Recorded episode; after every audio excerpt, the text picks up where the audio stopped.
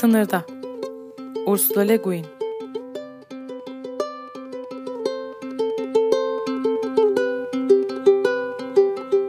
Sınır Bir sınırın iki tarafı vardır. Bir eşiğe dayanmanın bütün tehlikesi ve vaadini içeren bir ara yüzey, bir eşik alan, bir hudut bölgesidir sınır. Ön taraf, yang tarafı.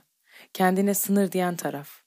Daha önce kimsenin gelmediği ama sizin fırtınaya dalar gibi, cepheye koşar gibi cesaretle gittiğiniz yerdir burası.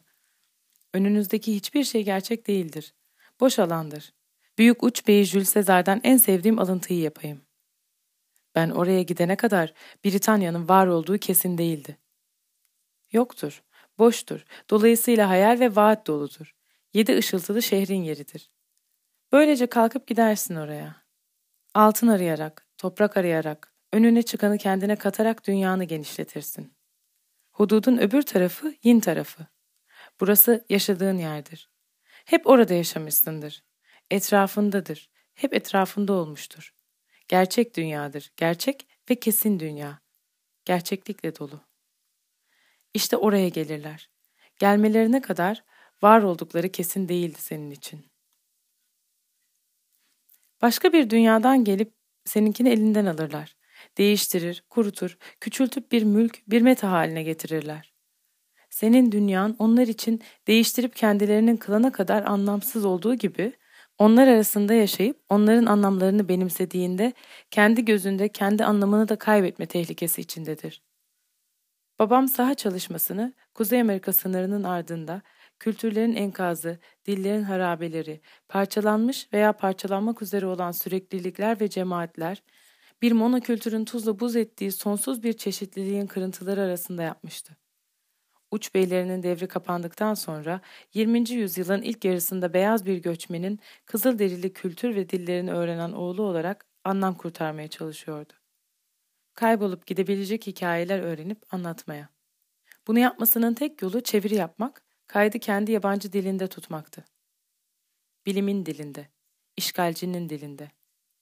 Bir emperyalizm edimi, bir insan dayanışması edimi. Annem babamın yaptığı işi sınır bölgesinin hayatta kalan sakinlerinden biri olan Kaliforniya yerlisi işinin tarihini yazarak sürdürdü. Kitabına da konusuna da derinden hayran olmama rağmen kitabın alt başlığı Kuzey Amerika'daki son vahşi yerlinin biyografisi lafı beni hep rahatsız etmiştir. Çünkü anlattığı hikayenin manasıyla ve ruhuyla çelişiyor.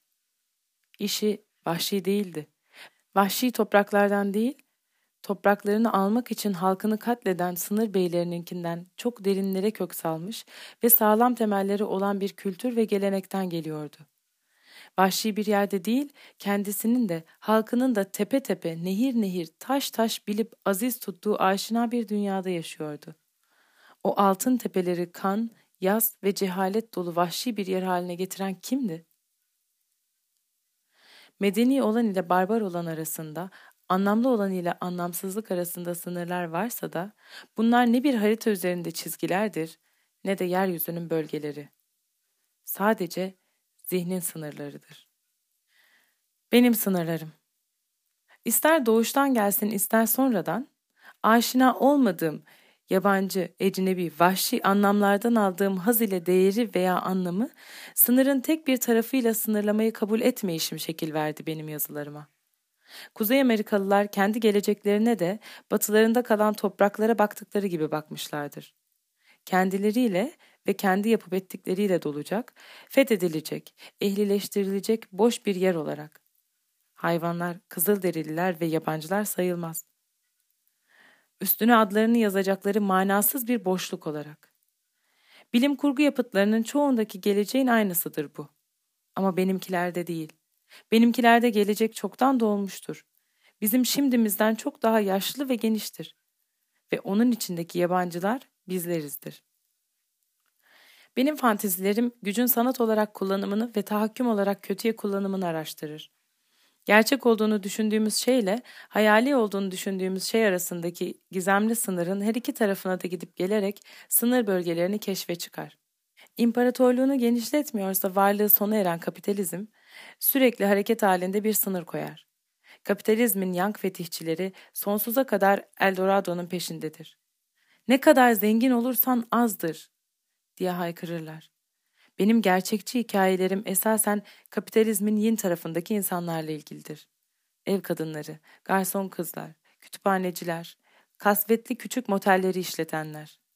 Kendilerine ayrılmış rezervasyonlarda fetihçilerin artlarında bıraktıkları paramparça dünyada yaşayanlar da denebilir. Ancak bir kazanç olarak değer verilen bir dünyada, kendi başına hiçbir kıymeti, hiçbir bütünlüğü olmayan, bir daima genişleyen sınır olarak dünyada, kendi gözünüzdeki değerinizi de kaybetme tehlikesiyle yaşarsınız.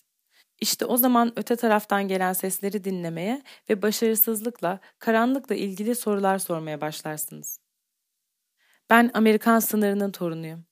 Annemin ailesi Missouri'den Wyoming'e, oradan Colorado'ya ve Oregon'a, oradan da Kaliforniya'ya, sonra da gerisin geri taşınmış, arazi alıp çiftçilik yapmış, başarısız olmuş ve yine taşınmışlar. Yangın peşine düşmüşüz, yeni bulmuşuz. Bunun için minnettarım. İspanyolların Kaliforniya tepelerine ektiği yabani yulaflarla çiftlik sahiplerinin Han ve Malheur bölgelerinde bıraktığı püsküllü çayırlar benim mirasım. Benimkilerin ektiği, benim biçtiğim ekinler bunlar. Samandan örülmüş altınım bu.